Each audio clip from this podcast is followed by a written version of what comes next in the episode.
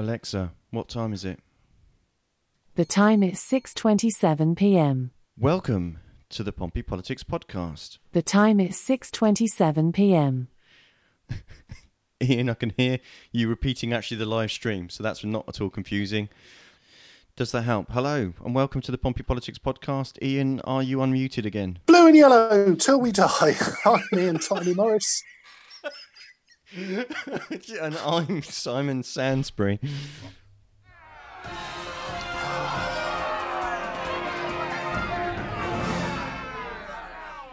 So they It's- changed something then again.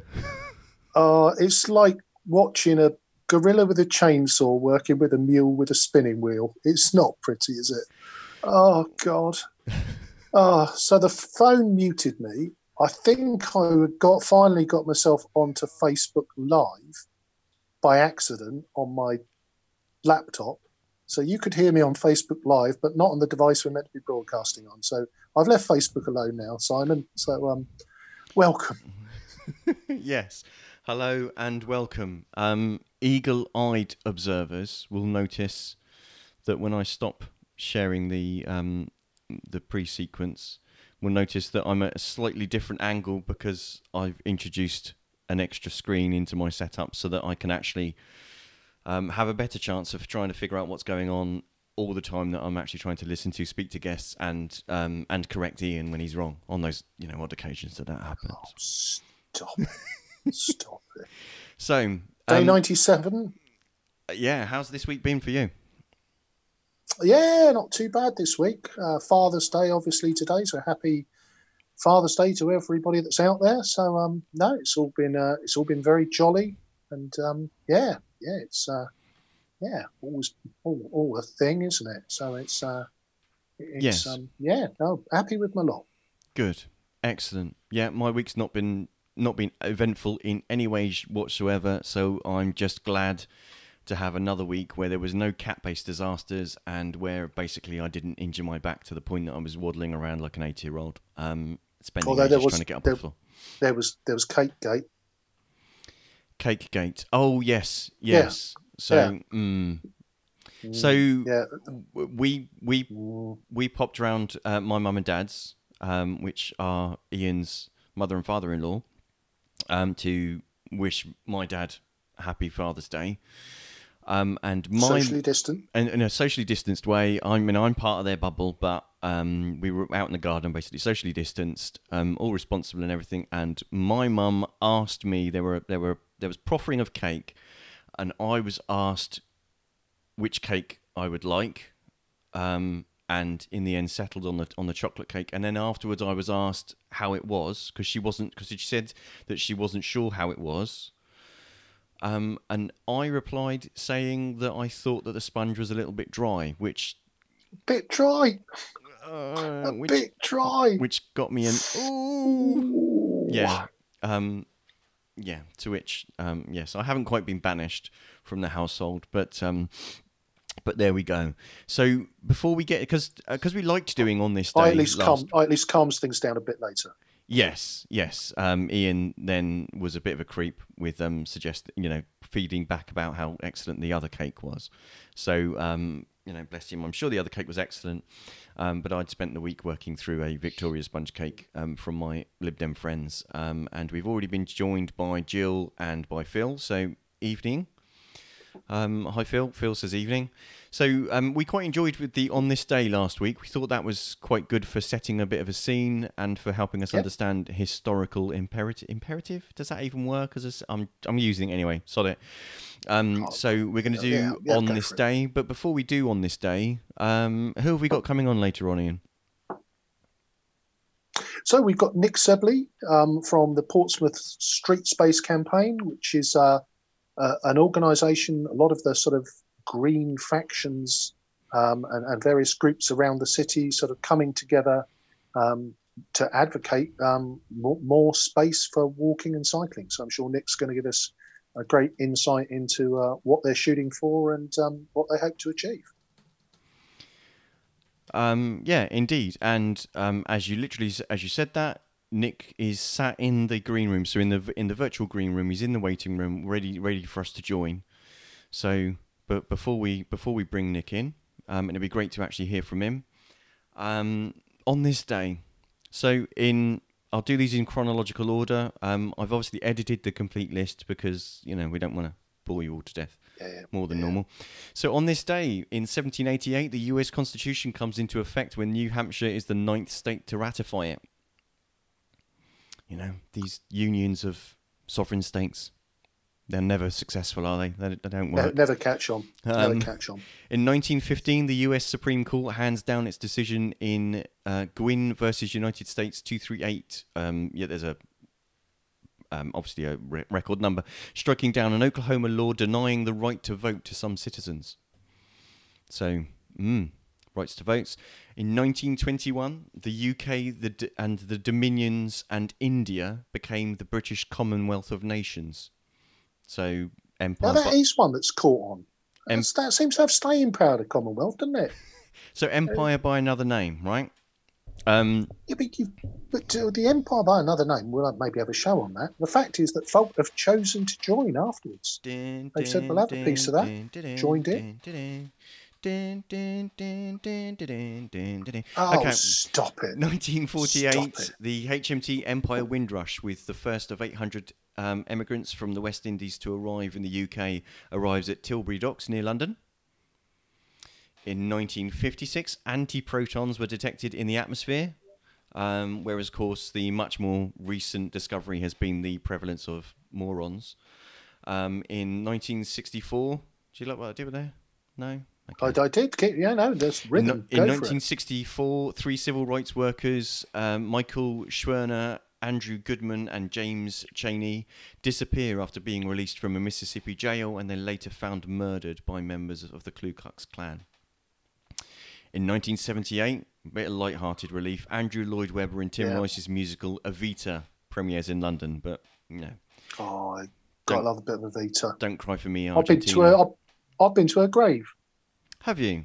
Eva Peron? Yeah, no, I got, yeah, I got to travel with work, and uh, I found myself in Buenos Aires with a spare afternoon. Went to uh, she's in a strange old thing. It's like a it's like a little miniature village to the dead, where they build sort of little houses and temples as, as sort of shrines. So yeah, she's in amongst there. But Okay. um, yeah, one to tick off the list. Well, there is. I was going to recant some lines from Evita, but um, I, I can't without getting them really, really wrong, so I'm not going to do it. In the year 2000, section section 28, the um, the law outlawing the promotion of homosexuality in the United Kingdom, is repealed in Scotland. Um, it wasn't until later that it was repealed um, in the rest of the UK.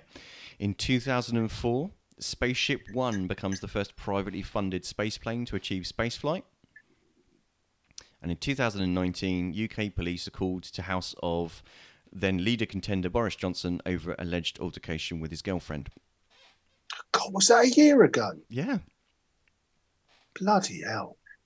Time flies when you're having fun, doesn't it? Eh? It, Oh, it, here's Millsy. it, Hello, Millsy boy. it does indeed. Um, oh, I should shut off the alerts on my on my iPad. So um, we now have um, Malcolm joining us, asking if he's missed anything.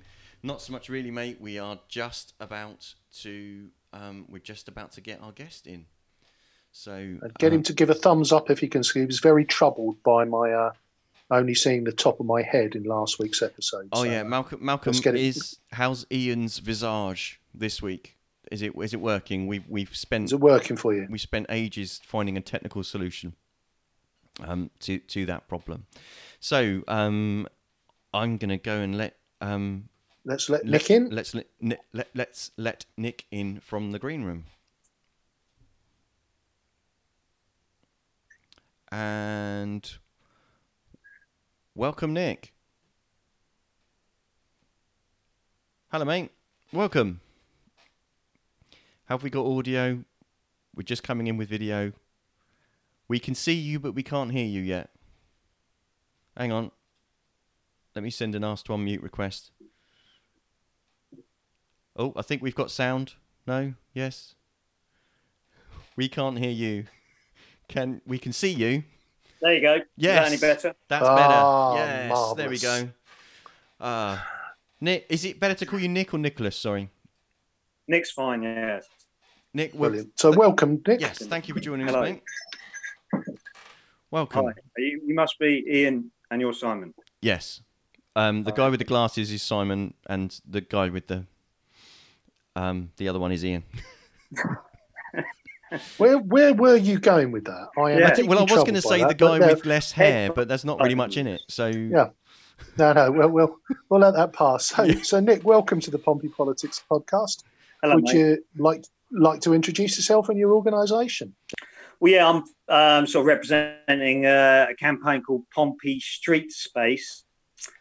So this was set up in the middle of May as we were we were sensing that the lockdown was going to ease, um, and it was basically asking the council to provide an alternative to people using cars and public transport. So that basically meant, you know, creating sort of pop up temporary cycle infrastructure. So people uh, cycling uh, during the lockdown went up 125%. There was loads of people cycling. And that's good. There's lot. There's lots of benefits of cycling um, in terms of air pollution, easing congestion, uh, good for huge benefits public health as well. So, you know, that's why central government said we need to try and capture that behaviour change. Um, and we were seeing that happening in Southampton. We were seeing that happening in Brighton, London. We weren't seeing anything really happening in, in Portsmouth. So that's why we set up the campaign to sort of say, come on, uh, Portsmouth City Council, do do something. So, in terms of the the the the, the, the, groups and the, the, the different organisations that are sort of represented by this campaign, Hmm. who's kind of working alongside you? Well, we um, it's Portsmouth Friends of the Earth that have ha- already helped the council with their walking routes. That is part of this. Uh, every council has to come up with this kind of plan called the LC WIP now, which is cycling and walking routes. So Portsmouth Friends of the Earth had already been helping them with that. Um, then it's Portsmouth Cycle Forum that had helped them with the cycling side of that plan. Um, it was also a group called Portsmouth Playing Out, which uh, I don't know if you've heard of them, but No, no. they are involved in sort of temporary road closures um, so that kids can come and play on the street for an afternoon, which the council supports. So there's a lot of groups that you know already had a relationship with the council. There's also Extinction Rebellion Portsmouth um, and a couple of others that I've completely forgotten. I think yeah. the Portsmouth Portsmouth Greens were involved as well, aren't they? Portsmouth Green Drinks, yes. So that was Claire Seek, who, who's very much involved with um, a lot of the kind of green initiatives in the city and has been for a long time. So ultimately, then, uh, what is it you're shooting for?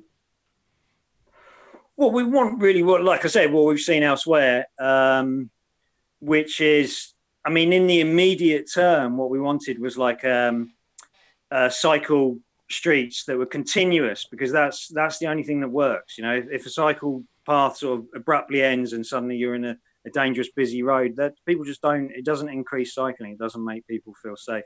So we wanted them to put in a kind of continuous route there was there's all this stuff already been written. Um, there was a plan in 2018 for a parallel cycle street to London Road that would take cyclists off London Road, basically. So that would help ease congestion on London Road and provide a safe route for families and people that want to commute to work to get from North End to Southsea.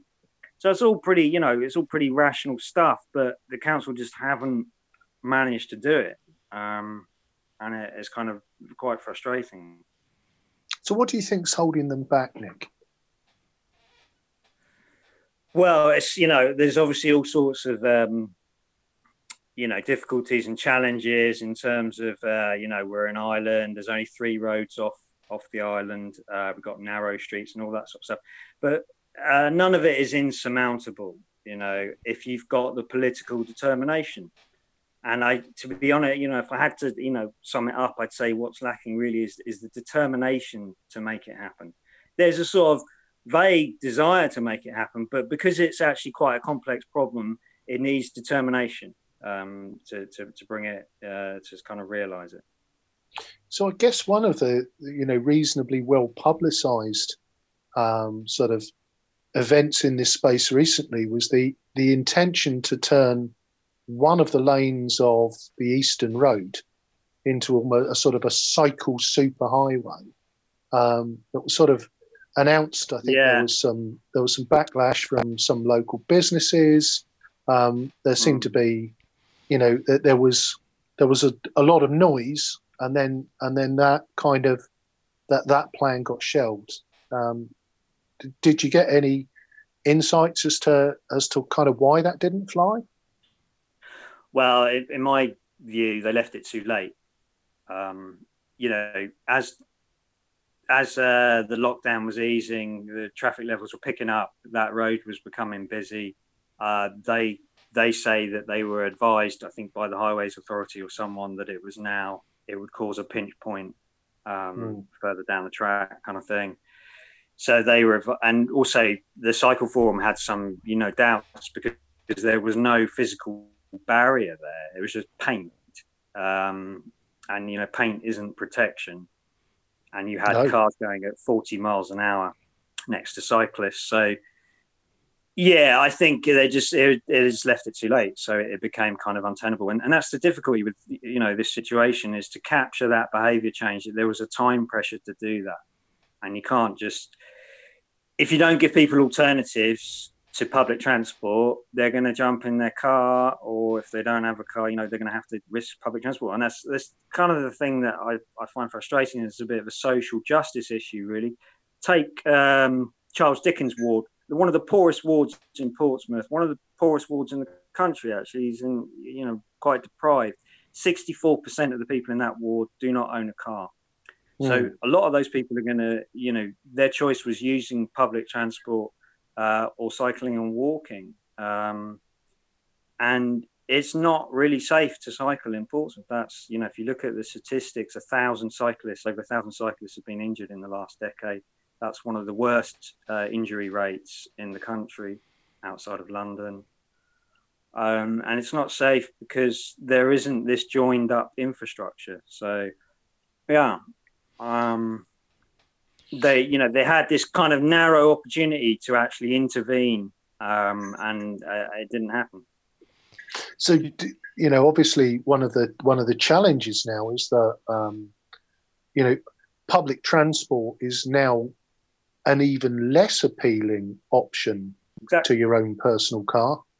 yeah Um, and and I guess the you know when it boils down to it, though, Nick, are we just a, in a position where you know when we've talked about this before, when we talk about parking zones and we talk about the congestion, you know, and and if you look at the three main arteries in and out of the city, you know, there was a brief period during complete lockdown where they got quiet, Mm. but they're back to being nose to tail, you know, at, at the early and end of each day. Yeah. Do you think? Do you think that that, that window of opportunity was genuinely there, or Yeah, is it just yeah. a case of Port, Portsmouth? Portsmouth loves its cars too much to ever give them up. Oh, I don't. I don't think. Um, I think um, the council do this as well. They tend to sort of put responsibility onto. You know, well, I read an email from. It was forward, forwarded to me from one of the important people in the council saying, "What could we do? People got back in their cars." And it's like if you don't give people alternatives, what are they supposed to do? It's it's um, Portsmouth City Council are the transport authority that's their jurisdiction. They have jurisdiction over roads other than the motorway. So they they could have uh, acted. Obviously, they were under pressure because, and you know, this is where there are complexities because of austerity, because of cuts, things like that. Their transport planning team is pretty pared back. They had a lot of pressure in terms of organising school transport when the schools were. Um, when they were told the schools were going to reopen, you know, they have to. There's a lot of kids with kind of special needs that needed transport. So there are these sort of mitigating circumstances, but you know, when you've been in power for 12 of the last 16 years, and you know, during that period, nothing's changed. Uh, so carbon emissions, for example, haven't dropped for 11 years. They're now 37% of Portsmouth's carbon emissions are road transport. They're the biggest source of carbon emissions. They haven't gone down at all, despite declaring a climate emergency, despite we all knowing that that needs to change the cycling rates hardly improved in terms of injuries. Congestion, we're the fourth um, joint fourth most congested city outside of London. So you know, there's all these issues, and I think, you know, it, I'm not saying it was easy, but you know, if there had been the political determination, um, which we've seen elsewhere, we know because we can compare it to other places that did. Southampton um, published a comp- comprehensive transport recovery plan. So, you know, you have to ask the question: What is it about us that, that you know, is it the do Portsmouth people love their cars more than people in Southampton? I, I don't think so. Do you? Um, but it's a vicious circle, isn't it? Because if you don't give people alternatives, then they get into the habit of using cars, and then it becomes almost like a cultural thing. Um, and certainly, we've had a lot of, uh, you know, almost like attacking comments on our campaign from motorists and things like that. Interesting, you mentioned kind of that that point, Nick, um, with regard to kind of some of yours. I mean, I've seen you've you've um you've been sharing quite a lot of posts recently on social media and I've seen some of the some of the conversations and I'll use that word politely that kind of come back out that are aimed at you and they kind of mm. seem to have the narrative of well you know you you know and it's the, and it's to be fair it's it's probably a, a lazy simplistic narrative but they seem to have this idea that you just hate cars and you just hate car drivers um yeah. so um you know, d- do you? just just to kind of check. Um, well, I, you know, my my mum's a car driver. My best friend's a car driver. When um, my daughter, when my partner went into into labour with my daughter, we we drove to QA in a car with my mm-hmm. my her father drove us to QA. So it's not that I hate car drivers, but I don't. Uh, I don't think a city should be dominated by them. Um, by cars because the results are just not good uh, in terms of just you know air, air pollution just take that alone. Um, it gives kids asthma. You know there's a lot of kids with asthma in in in portsmouth um, and it's directly correlated with air pollution. So it's i just want i i because part of my job at the moment is researching this stuff um, on the climate action board and i'm seeing what other cities are doing like nottingham um, Birmingham, Ghent, and they're all really, really doing bold plans to tackle this stuff. And yeah, the thing is, sorry, if I just finish, yeah. um, if yeah. you if you provide alternatives to cars, right, like good cycling provision, that's good for car drivers because it eases congestion. It takes it takes those short journeys that aren't essential. People start to make them by bike, and that eases that frees up road space for, for car drivers as well. Who wants to sit in their car during rush hour all the time?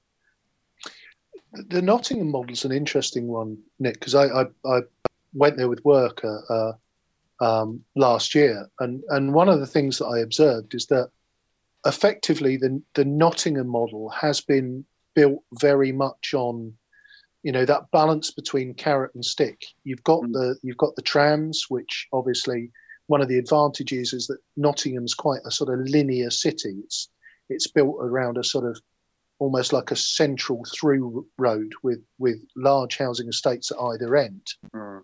But the stick element is that for businesses in the city, they, they simply they simply can't afford to have parking spaces to allow people to drive to work. Um, so yeah. you know there is that element of of for Nottingham's success is, as you say, built on an alternative with the trams, mm. but it is fundamentally built on ensuring that people simply cannot use their their cars to get to work. Yeah, but it's good. Yeah, I think yeah, I think you're right. Um, but the, the carrot and the stick are related because the work workplace parking levy bring is brought in 73 million um, in the last um, eight years. That's a lot of money. And that money by law has to be spent on public transport, improving public transport. Um, so, and because it's a, a, a guaranteed annual revenue, that um, it leverages in other funds. So it's leveraged in, I think, 800 million, which has enabled them to really improve that tram. They've extended the tram to the south of the city where most of the employers are. Yeah. Um, you've got big companies. There's that credit rating company, Experian or something. They they pay the uh, workplace parking levy for their employees, three thousand of them, and they're happy to do it. And they say that they they like the tram. They think it gives a good image of um, Nottingham. So, you know, when they first introduced that idea of the workplace parking levy, the local chamber of commerce were totally against it, and they said it's mm. going to destroy Nottingham. It's going to like the businesses will leave, investors will stop investing, all this kind of stuff. This kind of Armageddon, you know, it's going to be the end of Nottingham. And the complete opposite happened. You know, the businesses have increased by I think a quarter 23,000 jobs more than 2012. It's, it's been a win-win for businesses because it's it's allowed it's totally eased congestion, it's lowered air pollution, and it's given the city a much more sort of citizenship feel where people feel part of this kind of mutual endeavour to make the city a nicer place. So, if you were to look at Portsmouth through a similar lens, obviously mm. one of the challenges that we face as a city is that we're not particularly linear in our design. We're mm we're more sort of triangular and pointy to use a technical term, which obviously. So, so if you were to look at something like that, what what would be your solution for Portsmouth now? Well, I think workplace parking levy is an interesting one. Um, we did used to have a tram, didn't we?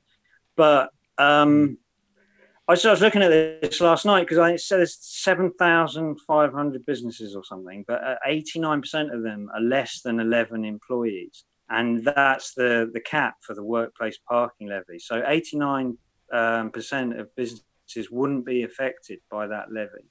So that would protect, you know, the, the, the smaller businesses.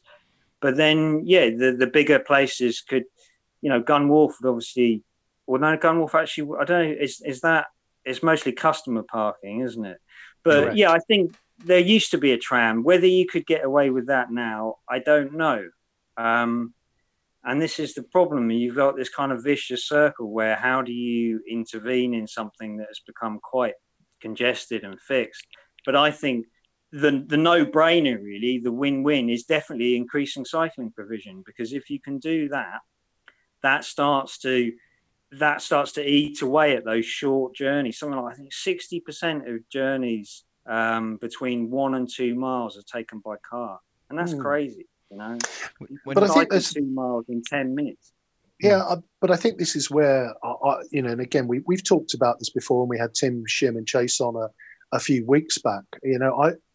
I, I, I think the uh, the issue is simply that the design of our city as it stands, for you to create those spaces, hmm. you would have to create roads that were either one way in shared spaces or were no car streets.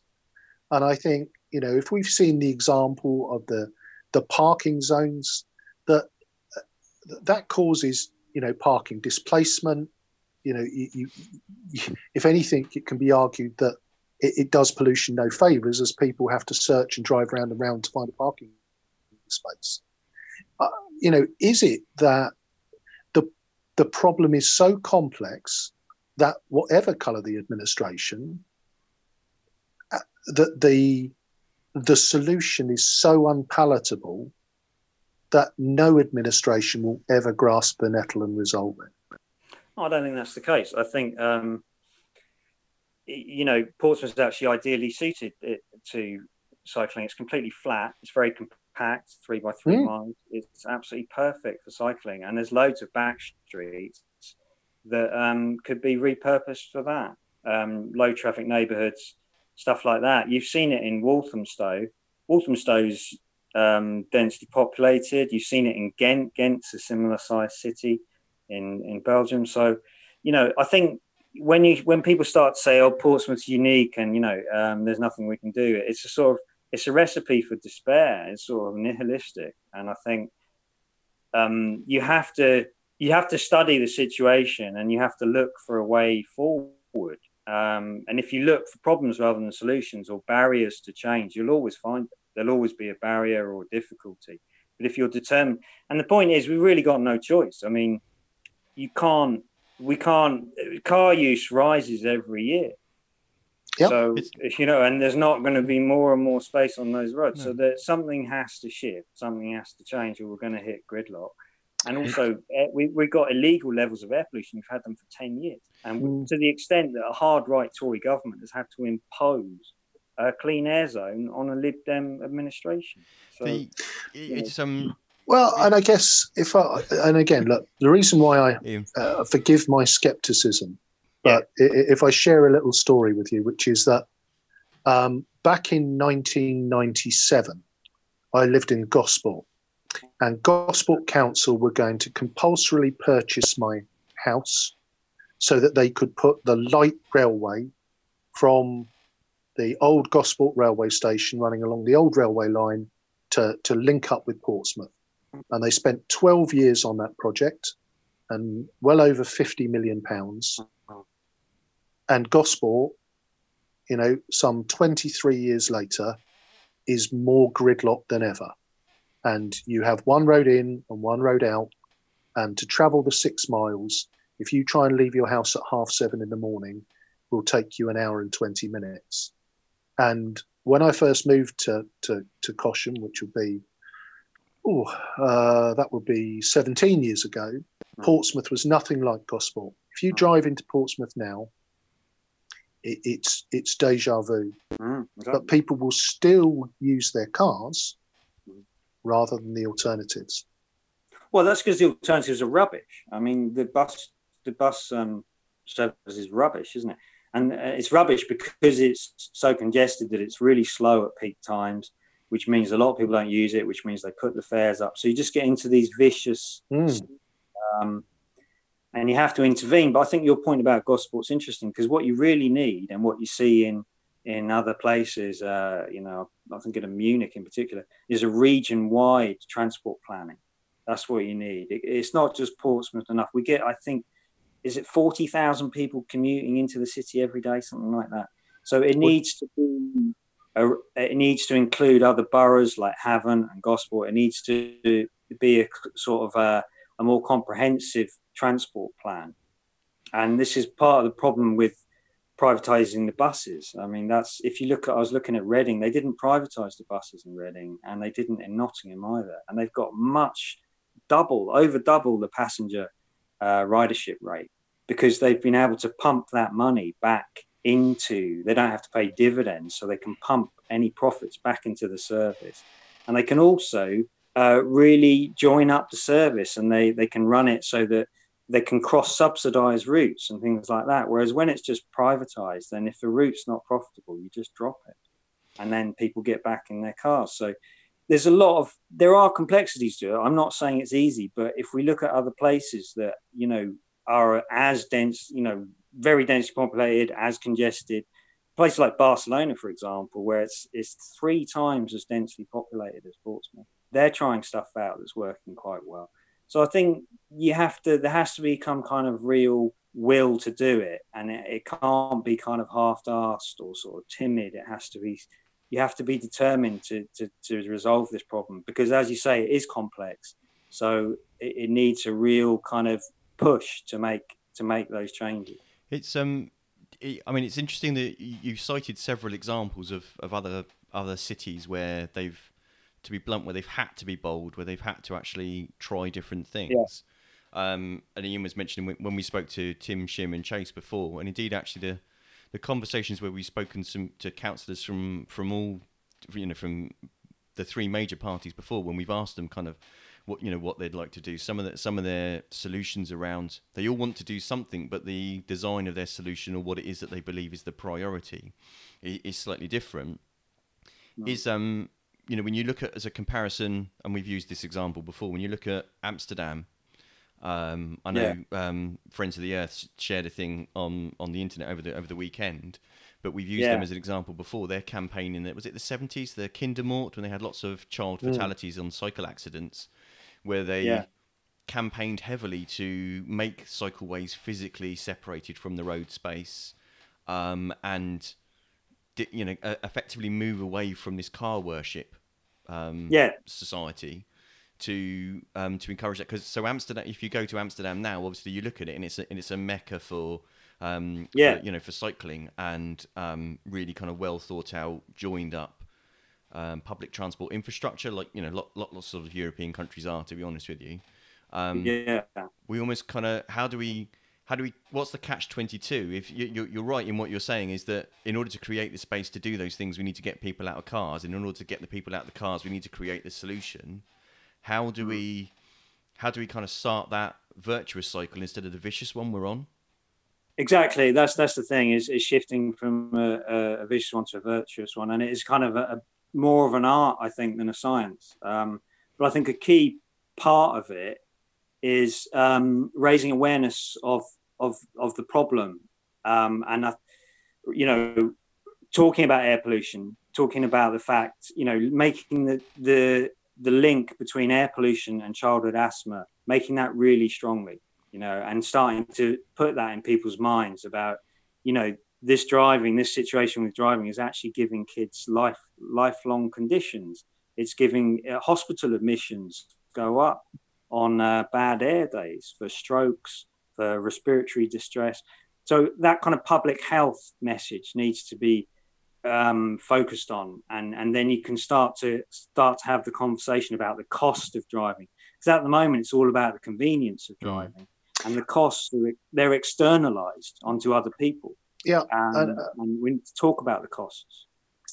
And it's it's an interesting one um, because you're in a this is probably a strange conversation in that we are three non-car drivers.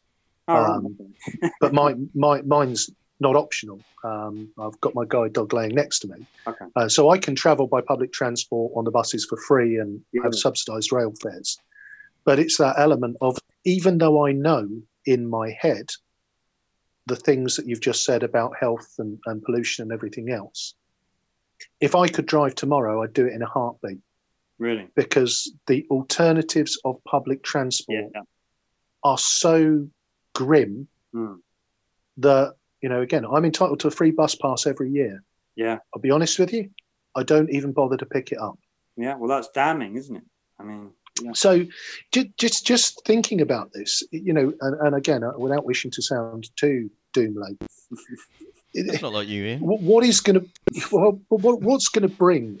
Because effectively, you know, we, we've got and look, Simon and I represent the yellow and the and the blue. So we, we've we've kind of run this city. Our two teams have run it between them for the last twelve years, mm.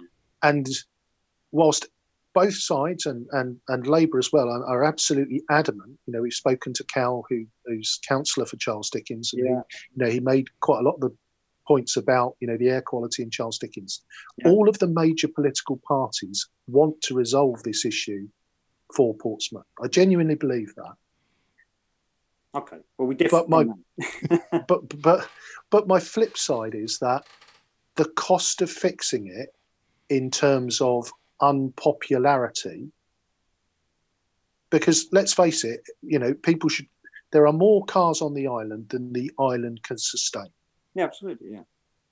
So to to make that change you're going to have to put in a system that says when it comes down to it you person a b r q x and z you cannot have a car I don't think so. I think um, if you look at what other places have done, what they do is they um, you raise awareness of the costs, you put in alternatives that um, are attractive, and you promote them. Um, you know, you so you increase, um, you train people to cycle. So in Walthamstow, they fifteen thousand people were given free cycle training, stuff like that. Um, you get cycling in schools, so you get kids cycling, so you get kind of generational change but you don't, it's not you're not saying to people you can't drive. So what they did in walthamstow is they created low traffic neighborhoods. And what that means is that you stop through traffic so that it creates residential streets become much safer and more pedestrian and child friendly and that kind of what you get is this blossoming of community in those streets. And you know when they did that then cycling increased 103% walking went up 32 minutes uh, per resident per week. So that's a hell of a lot of increase because not not every resident was walking you know 32 minutes more. That's the average. So and once people start walking and cycling more then you start to get this shift away from that kind of car consciousness and people start to go i really like it. And that's what you saw in the lockdown wasn't it? People saying mm. fresh air is amazing. You know it's so nice to have fresh air so if you can create little pockets of that through the city where people start to really appreciate car-free spaces, you start to eat away at this kind of car culture, and and then people start to be more open to these bigger changes. So I think you know if it was if it was me in charge, I'd start with a workplace parking levy. Um, I'd put in a much better park and ride, and I'd have a park and ride to the seafront as well. I'd have low traffic neighbourhoods in areas to stop where rat running and you know through traffic was a problem, and that would all have to be done with consultation with, with you know with the residents, and and better cycling provision. And just start with that, and that will start to kind of bring in. It will start to lower congestion, and the workplace parking levy would start to bring in money that you could then spend on um, improving bus priority lanes. Um, you know, maybe having cycle hubs at stations so that you know cycle theft's a real problem. So you need roadside bike hangers. That's what you need. Mm. You need people can park their bike. So there's all these sort of things you can do that are not really punitive to car drivers because it's not about punishing car drivers. It's about saying, you know, a, the best plan for for um, uh, a car for, for for easing car culture is a bike plan, you know, and it, it helps motorists. And, and once motorists start to understand actually it makes congestion less, then I think you can. Because at the moment, it's just got into this polarized thing where we saw this all the time on our campaign, where cyclists and car drivers are angry at each other. Mm. kind of, we've got so many people complaining about cyclists on the pavement, you know, and it is a problem. But if they have better provision, then they're less likely to use the pavements because it's dangerous on the roads. It's literally dangerous. You know, you've got a thousand people injured um, uh, over 10 years. So. I'm just going to quickly mention some of the comments that we've we've had in the in the um, in the Facebook room. So oh. we've got um, so Phil has said um, he's he's agreed with your point, Nick, that Pompey could become the gold standard for a green city in the UK if it thought basically if we you know we applied being an island to how we do that. Um, I think it's made for it, and um, I don't think he doesn't think that green travel is um, that high on the council's uh, agenda. He also goes on to say that the bus route down the railway in Gosport is much better than he thought it would be. Um, and uh, Malcolm is shocked because he's agreeing with you, Ian. Um, so bloody hell, I know. Um, we can provide assistance for that later on. Phil suggests that he'd start by banning company vehicles. Um, you've got some households have got two two cars and a, and a company van, for example. Um, we've been joined by Councillor Terry Norton in the in the in the chat room, and he said um, cycle training is in schools, and Portsmouth City Council offers free bikeability training up to level two for every year six and some year five children. So it, it's kind of like in some schools, yeah. yeah. But if we're investing in encouraging young people to use bicycles, but then what they find when they actually try to use them is that it's bloody dangerous um, exactly, and really off-putting, then maybe that's why they get out of the habit. So it's mm. like, I guess, kind of the point you're trying to make is that is it the nature of the, the you know some of these things aren't joined up. There's a disparate nature of how these things are. They're just as un- not joined up as actually the cycle routes themselves. Um, Absolutely, I think it's a very good point. It's piecemeal. It's these little piecemeal measures, and it's not. That's not going to do it. It needs a comprehensive plan with political determination to make it happen. Yeah. Okay, and then we've got another one from uh, from Kimberly um, I think that all, part- all parties do want to improve. I just think that people don't always understand that the council cannot snap their fingers um, and solutions instantly happens. It takes planning, consultation, and money to to do it. Um, and um, she goes on to say that she thinks that the government have a have a lot to answer for. E.g., they want us to impose a clean air zone, but will not actually help provide fun- funding to tackle the you know the, causes itself. So I guess that kind of leads us on to, and you've I think you've answered a bit of it. If if money, and obviously you're you're not affected by the political implications of any solutions. If money, you know, if you could magic an answer, you know, you you've talked about you know those sorts of you know the um the business um, parking levy and some you know something joined yeah. up around actually cycle spaces is that that's kind of your your miracle solution is it is it what you'd ask for yeah i mean obviously you know i i i think um I'd bring together. If you look at what Bristol did, it was quite interesting. They brought in public health experts into the transport planning team. So that every decision in transport planning had to um, be looked at from a public health lens as well. I think things like that, um, you know, that are quite sort of lateral thinking can help.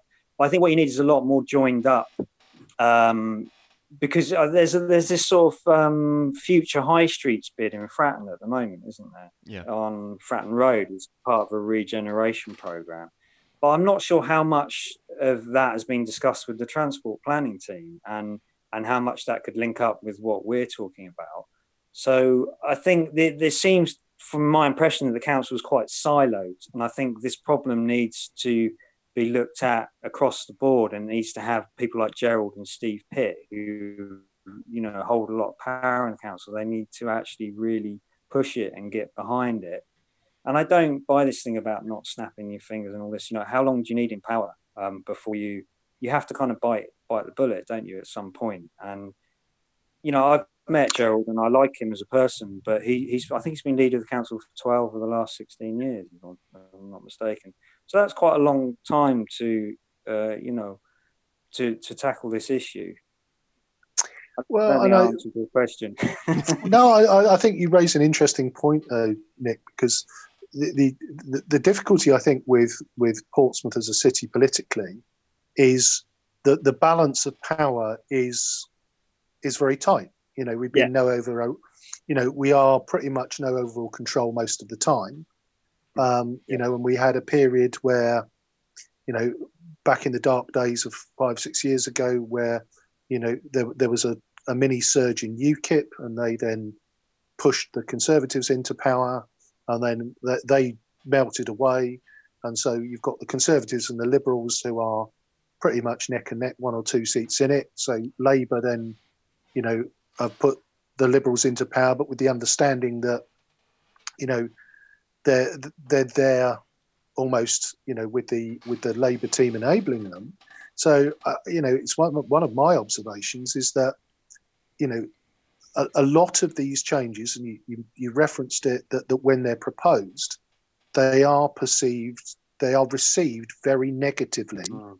In the first instance, mm. and it's only after a number of years of them being worked through that you start to see the pain isn't as bad as you thought it was, and the benefits are better than you hoped for. So it doesn't then become the political time bomb that potentially in a city that is on, you know, on a knife edge, if you propose that big hairy asked green agenda mm. and it doesn't go down well, well yeah, well, you lose control of the council. Yes, I think that's a very good point. Yeah, and I think the electoral cycles are a real problem for for for doing bold, brave measures because, as you say, it might take longer than a year for the positive effects to be clear. Hmm. And, it almost take longer than a year for you to put out the consultation paper that immediately well, yes, yeah, people will, you know, will jump yeah. to the. Don't like it's the difficult. sound of that. Yeah, I agree with you. Um, I mean, I I've talked to people about this, uh, councillors, and I've said, you know, if we if you want to get change, why don't you agree on changing the electoral cycles? You know, isn't that would probably almost be the most consequential thing you could do to further the green agenda, is is to stop these yearly electoral cycles.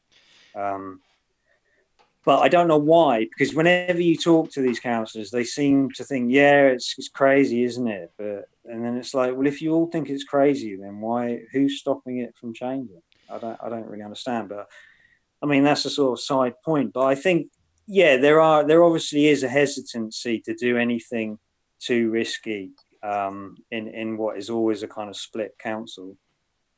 But I think this may be why this is part of what we were saying in our campaign is that you know if we can do that for the council if we can start to make the case that they need to make and and start to get those arguments out there you know and chip away at that kind of um, almost defeatedness that i think there is here this mm. sense that portsmouth you know we just can't do it, it, it other places can do it but we're sort of uniquely yeah kind of challenged or problematic in our setup.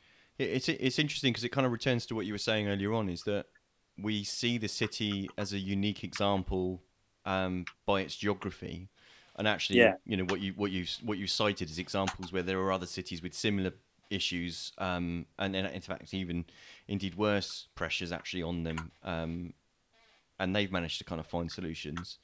Um, it's interesting that Ian and I have um, skimmed on the subject before about um, political accountability, and it, um, Ian is in. I think Ian might well be in favour of like a four year, of basically electing the whole council in in four yearly, yearly cycles for for precisely Yeah. the reason you're suggesting, which would it would enable um, it would enable um, an elected council an administration with enough of a mandate to be able to do some unpopular things in order to kind of ride Yeah. those out for four years. Um, whereas I don't quite agree with his view on that, but we take the opposite side with um, when it comes to things like proportional representation, for example.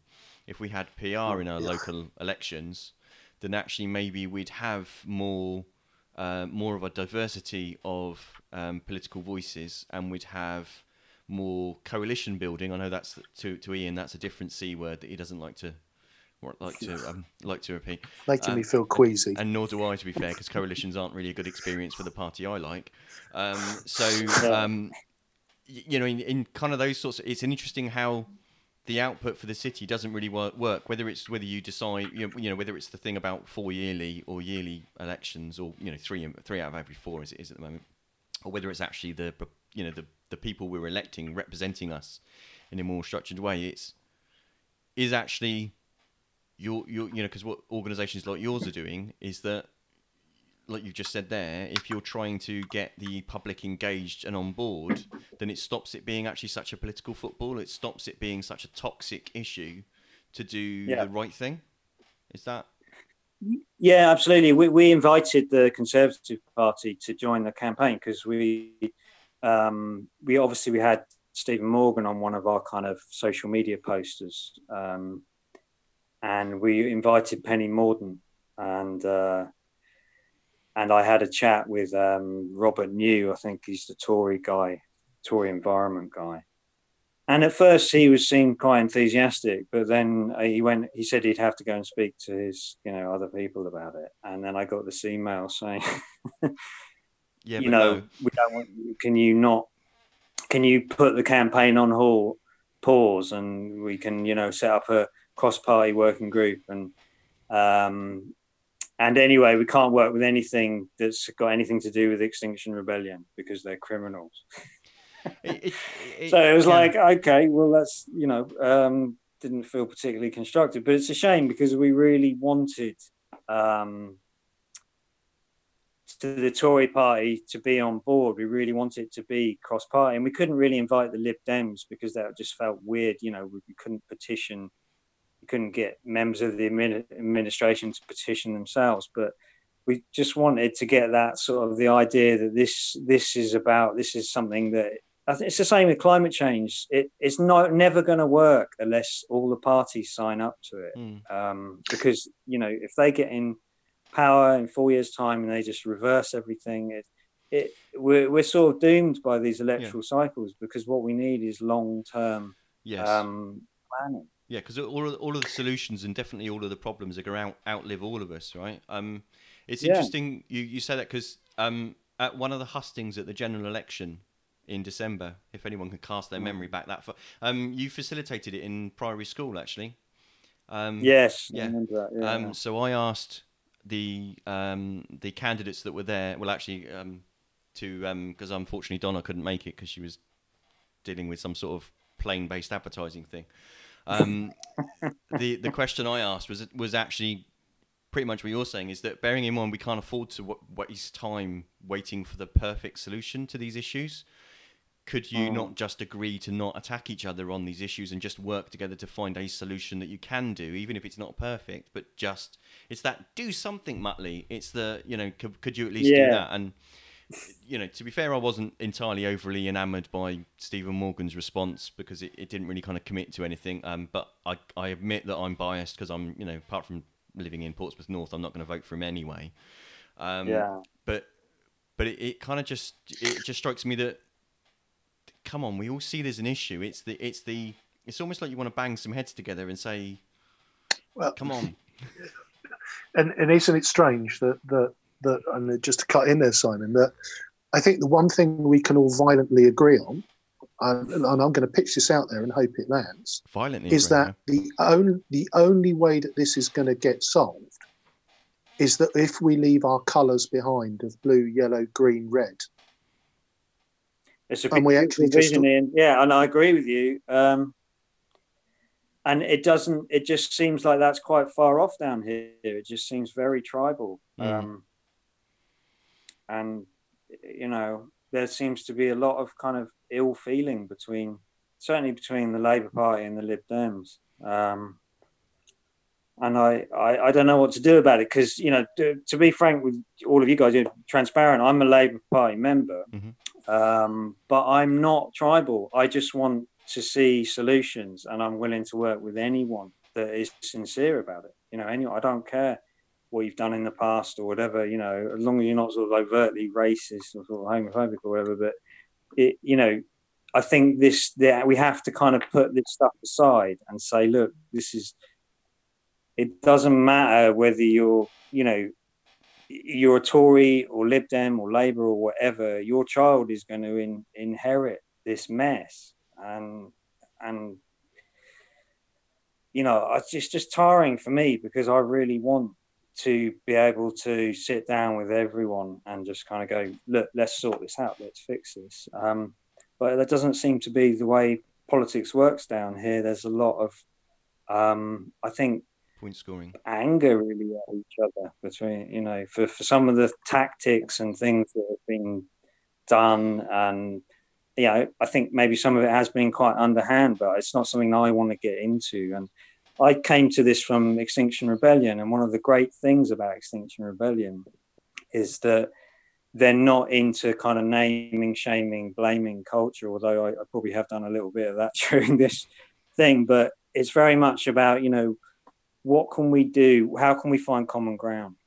You know, So, Nick, that's been fascinating, and I think there is definitely more for us to talk about on this subject because you know it's not going away anytime soon. Yeah. Um, and and thank you for, for sharing your time and and your your thoughts with us. I think there's there's a lot there, a lot more there to think about and talk about. So, um, Brilliant. thanks ever so much. And we're at the hour, and you've been listening to the Pompey Politics podcast. Blue and yellow till we die. I've been Ian Sidney Morris. And, and our guest has been, Nick Sebley from Pompey Street Space. and I've been Simon Sansbury. Thank